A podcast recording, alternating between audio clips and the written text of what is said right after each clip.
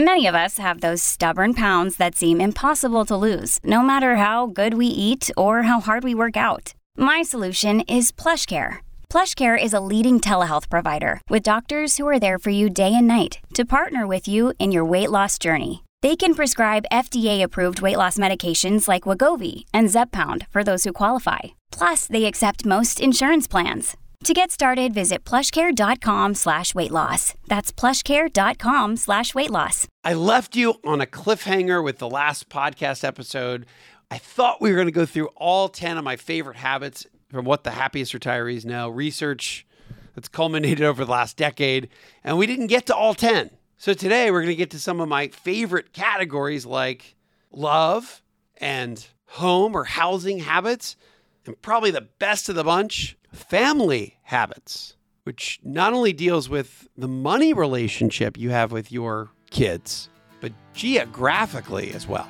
I'm Wes Moss. The prevailing thought in America is that you'll never have enough money and it's almost impossible to retire early. Actually, I think the opposite is true. For more than 20 years, I've been researching, studying, and advising American families, including those who started late, on how to retire sooner and happier. So, my mission with the Retire Sooner podcast is to help a million people retire earlier while enjoying the adventure along the way. I'd love for you to be one of them. Let's get started. Podcast episode number 22 was with Tom Vanderbilt. Why lifelong learning is something that you need to do as an adult. His book, Beginners, was all about the power of lifelong learning. Do new stuff, no matter how old you are. And even though I don't think it matters what those core pursuits are, just matters that you have them. For what it's worth, number one core pursuit of the happy retiree is volunteering. Which leads me to number five. Speaking of volunteering, a great place to do that happens to be at church. So, number five is about faith habits. Happy retirees have a propensity, not all of them, but have a propensity to belong to a church and they enjoy helping and giving to others. And I'm not saying you have to go to church to be a happy retiree, but I did ask the question. I have done the research on this, and it is interesting that happy retirees go to church at least, and this is actually attending church at least twice a year. Now, you might call these folks cheesters, or meaning they go to church on Christmas and Easter. But even if you only go to church twice a year, you kind of have to have a church to go to twice a year, which means you belong to a church. And even if you only go to church a few times a year, and if you're a member of a church, this may resonate, the church is constantly reaching out. Hey, want to know about your kids joining this, or love for them to be part of that, or love for you to help with this. And I saw that you did this for a living. We'd love for you to talk to our group about that. And through my research, if you ended up saying you go to church at least once a week, and by the way, my own pastor from my Presbyterian church will say that the people that say they go to church every week, they still only on average go to church 1.7 times per month. It's a little different than the four times that you would imagine. Uh, we go to church every week, which means uh, one or two times a month in the real world. But if you're reporting that you go to church once a week, then you are one and a half times more likely to be an HROP. And I don't know how much this has to do with faith or who you believe in or what you believe in or how you believe. And I'm not even here to debate that. I'm, but I do know that that a place of worship is a powerful place to build a community.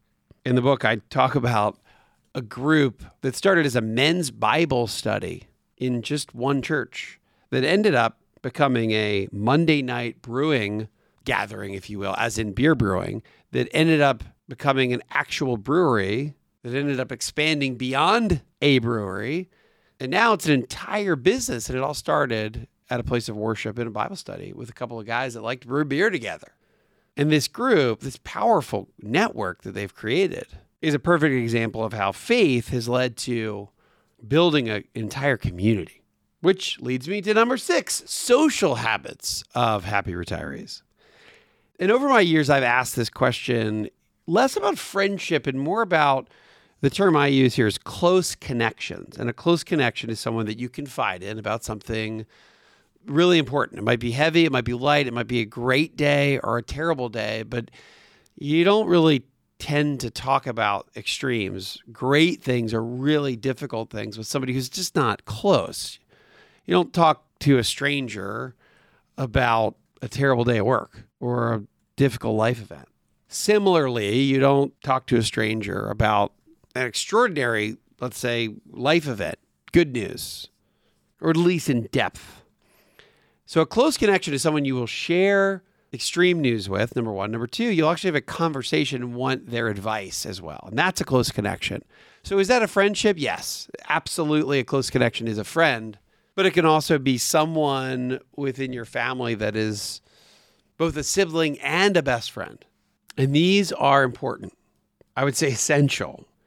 And by the way, a lot of the research I do, particularly with money, we see this plateauing relationship where more is better in a significant way, and then more starts to become less better or diminishing marginal happiness relative to more money. That relationship doesn't stand here.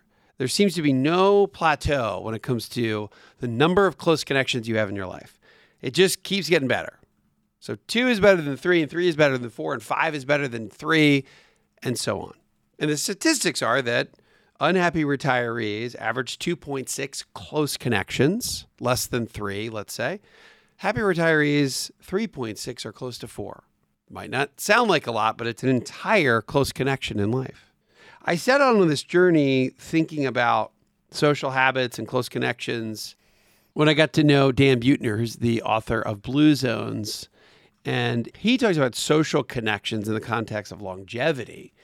For example, part of Japanese or Okinawan culture, one of the places where people live the longest in the world on average, or at least the highest percentage of centenarians.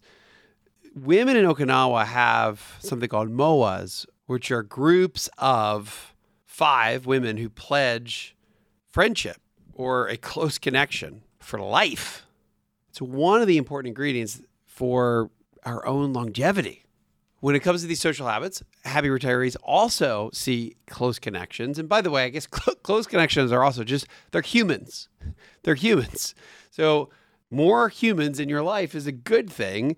And seeing those close connections is important too. It's not enough just to have five wonderful friends from long lost past that you never see and never talk to. They don't really count. You've got to have interactivity with that group. Look, Bumble knows you're exhausted by dating. All the must not take yourself too seriously and 6 1 since that matters. And what do I even say other than hey? well, that's why they're introducing an all new Bumble with exciting features to make compatibility easier, starting the chat better, and dating safer. They've changed, so you don't have to. Download the new Bumble now. Now, here's a kind of a fun one is that there's a, a magical boost, if you will. In fact, if you never travel with friends, reportedly, on average, you end up below the happiness line. But just traveling with friends once a year, and you're two and a half more times likely to be a happy retiree. Three times a year, you're 4x, four times more likely to be an ATROP. Again, I don't know what the science is behind this, but perhaps it's just a mark of close friendships that you're able to stand each other away from home. So, these social habits, according to Dan Buettner, the stronger those social connections and ties are, the better for your longevity. From my perspective, the higher propensity to become a happy retiree. And so important to maintain it too. It's not just enough to have this network, it's important to have a social epicenter so you can continue to grow and evolve this network. In the early 1990s, one of the things Dan Buettner taught me, or one of the statistics that I find fascinating, is that in the 1990s, Americans reported that they averaged three really close connections let's just call it three close friends. Fast forward to the world we live in today, where Facebook has over 2 billion users. I saw on LinkedIn today over 500 million users. We're all connected on these social networks. Yet today, the average American reports less than two close connections. That's not happy retirees. That to me sounds like a lot of unhappy campers. Now, speaking of that, The next set of habits we'll go into has to do with health. What are the health habits of happy retirees? Let's start with something I know very little about, which is diet and nutrition. I'm by no means an expert here at all, and I have no recommended diet for you over the happy retiree. Now, I, I actually do see in my research, I asked about diet to try to discern if there is a particular way of living or eating that seems to be healthier slash happier. There's a lot that points to a Mediterranean diet, which I'm not going to put a whole lot of stock in that because I don't know if that's any better than any other diet. However, what I find is the intentionality around being healthy and eating healthy and focusing on a nutritious, healthy diet. Happy retirees really do care about what they put in their bodies. And whether it's Mediterranean or it's keto or it's whole 30 or many other ways to approach this. What matters is you have an approach and it's not completely haphazard. And that clearly points toward living a healthier, more joyful life. Because if you're healthy, you can participate in the other part of the equation when it comes to health habits for happy retirees, and that's the ings. Meaning, if I go back to curiosity and look at core pursuits, Many of the top core pursuits of the happy retiree are athletic endeavors. It's also what I refer to as the ings walking, biking, hiking, running, jogging, swimming. These are just activities that involve some sort of motion, activity, exercise. Now, yoga doesn't have an ing, but yoga shows up in the list, and that's another form of exercise. In fact, I, have written about a happy retiree couple in, in the book, What the Happiest Retirees now They travel all over the country. There's this cool map on the wall of different states they've been to, and they carry their yoga mats with them. And they're doing yoga no matter where they are. If it's a parking lot, a campground, a state park, no matter where they are, that's one of their ings, even though you can't say yoga ing. Out of curiosity, I also asked when it comes to health, I wanted to know about alcohol consumption or do happy retirees drink versus not drink. And I found no relationship between the two. It wasn't as though happy retirees drank alcohol or didn't drink alcohol, just no relationship between the two. However, when you survey a large group of happy retirees, it is interesting of what shows up is the drink of choice for happy retirees. Number one on the list is white wine. Number two is gin. What? Now, since we're on a lighter topic, let's move into maybe a sweeter topic, which is love. What are the love habits of happy retirees? And of course, so much of this centers around marriage. There's a lot of introspection that we can do when it comes to the life cycle of a marriage. What, what does marriage look like in the first five to seven years, seven to 10, 10 to 20, and so forth? And I've always been interested about that because we go through these different financial stages of our lives. Early on, we have no kids, we have honeymoon, all the money's for us. What's that do? to our marital happiness or bliss. Then we get the sticker shock of spending money on children. It's not just about you or us anymore. It's about the kids, and that can get really costly. And then the kids go to college and it gets even more costly. And then they leave the nest, and now it's back to just you and me and us. And that weighs on your psyche. And then we get to a stage where, hey, we've made it this far. Let's just keep going. But do we have enough money to retire together comfortably? Yet another phase. So it is fascinating. And because money is topic almost numero uno when it comes to marriage or at least divorce, as finances land in the top five reasons people get divorced. If you study marriage slash divorce, financial problems ranks way above most other reasons people get divorced. And the second only to some of the really big ones like infidelity and lack of respect. But again, I'm not a nutritionist and I'm also not a marriage counselor, but I do like to study the relationship that money has in these different parts of our lives. And it's very clear to me that we go through these different phases. Now, I'm not going to, I'm going to probably, actually, I will do a whole podcast about what I call the marriage and happiness timeline in relation to our finances. I'm not going to do that today, but I have an entire chart and a big chunk of a chapter about that. But what is important, though, to take away from today's episode is that if you're unmarried in retirement, you're four and a half times more likely to, land in the unhappy camp. That, that one is loud and clear. It doesn't mean that you have to be married and that single is certainly okay. And as long as you're active and connected and socially engaged. But for my research, being married and having a life partner in retirement is a huge ingredient in this family Italian recipe that we're trying to make work.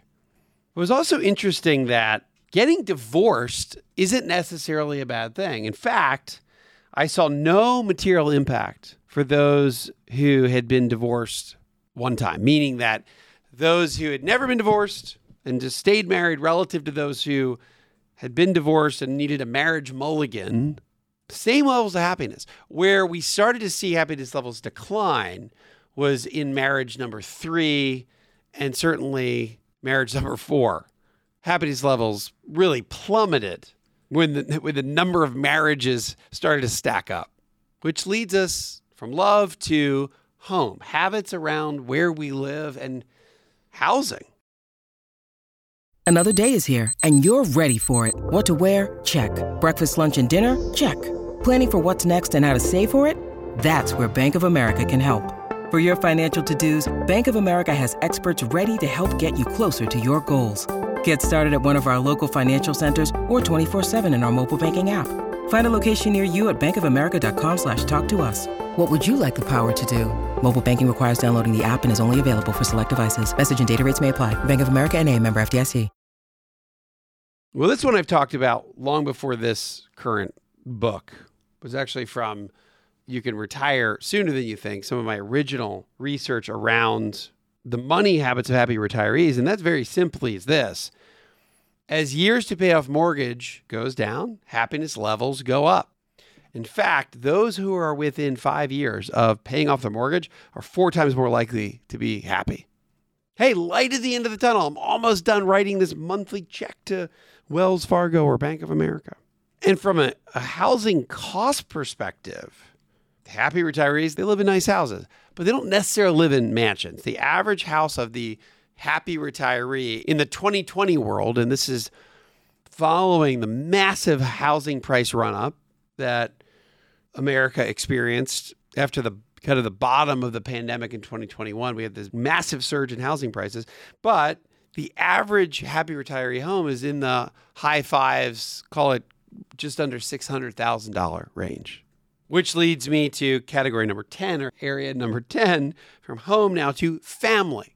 And I'm ending with this one because this one is, to me, one of my favorites because there's this massive relationship dynamic that is between parents and children. And it's different when they're babies versus their toddlers versus their tweeners versus teenagers versus adults versus grown adults. But what I found very simply is that even though we want our kids to be independent, as a parent, that's my dream is for my children to be not leave me and my wife, but be independent so that I don't have to support them.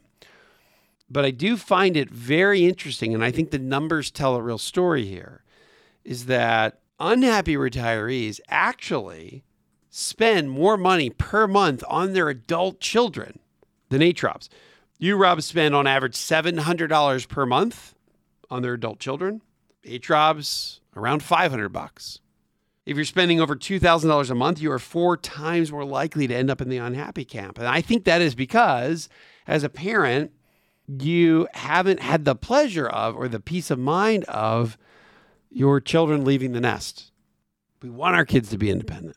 And even though we want to be able to help take care of our children, it starts to wear on the psyche of an adult when you're paying for more than just trips to Disney World. These monthly payments are for things like cars and mortgages and private school education that sometimes adult children can't afford and they come back to those who are in this retirement zone and it puts added pressure. It's hard enough to be able to have enough money to afford your own retirement. It's a whole nother ball game when you're also still having to take care of grown children. Now, as much as we don't really want to have to support our children while we're in retirement, and we don't want them to actually live at home and there's statistics I have around that. If your kids are living at home, if your adult children are living at home, is a huge negative impact on your retirement happiness. But as much as we don't want our kids to have to live with us, we do want them nearby. In retirement, you got to live near at least 25% of your adult children. The magic number from, from my research, and I actually asked this question what is the proximity you have to your adult children? 50% is really this magic number. In fact, once you live near essentially half of your kids, and this goes from living near half, and when I say near, within driving distance, let's call it a couple of hours, you are two to five times more likely to end up as a happy retiree. So, such an important ingredient in this overall formula, which is we want to be able to live near at least half our kids. More is better. Same neighborhood is great. 30 minutes away, great. Even in the same state, unless maybe it's Texas, great. Because that means we can still be in contact, we can still see each other. And guess what? We can still interact when now the adult children have kids. And happy retirees love their grandkids. Again, there's no perfect formula for the happy retiree, but there are 30 different traits that I've found over the years that really do move the meter. And while few even happy retirees nail all 30 of these, and we went over kind of the 10 main categories today on this episode, they get a lot of them right. And to me, because financial planning is such a non black and white endeavor, meaning that there are usually multiple answers to your question or multiple paths to get to where you need to be. I like to use this research as a set of financial tiebreakers that can help us make these life, social, health, and financial decisions based on more than just money. And that's why I've spent so much time, so much effort over the years. And I'm just so fascinated in learning from the happy retiree. Now, speaking of, depending on when you're listening to this or not, the book, What the Happy Retirees Know, is coming out this fall. Let's call it October of 2021. But pre orders are available right now. And of course, you can find the book on Amazon, What the Happiest Retirees Know 10 Habits for a Healthy, Secure, and Joyful Life. And if you pre order it on Amazon, then you can go to my website, put in the pre order code, and get a free companion workbook that you'll have access to. And there's no cost on that. You go to wesmoss.com, it's right on the homepage. All you have to do is put in your pre order code, and voila, you get a companion workbook that you'll also get when the book comes out in October. We're talking October 2021. If this stuff resonates with you, spread the word. Maybe it's a friend who's retiring that would love this info. Maybe it's a friend who's going through a divorce that needs to hear it's okay to have a marriage mulligan. Maybe it's a friend who just hates work. Maybe it's one of your maybe close connections with an adventurous spirit or a friend that loves money and life books. Or maybe just a friend that's trying to get their kids off the payroll. I think there's something in this for anybody thinking about the next phase of life. And I hope you enjoy it. Hey, y'all, this is Mallory with the Retire Sooner team. Please be sure to rate and subscribe to this podcast and share it with a friend. If you have any questions, you can find us at wesmoss.com. That's W E S M O S S.com. You can also follow us on Instagram and YouTube. You'll find us under the handle Retire Sooner Podcast. And now for our show's disclosure.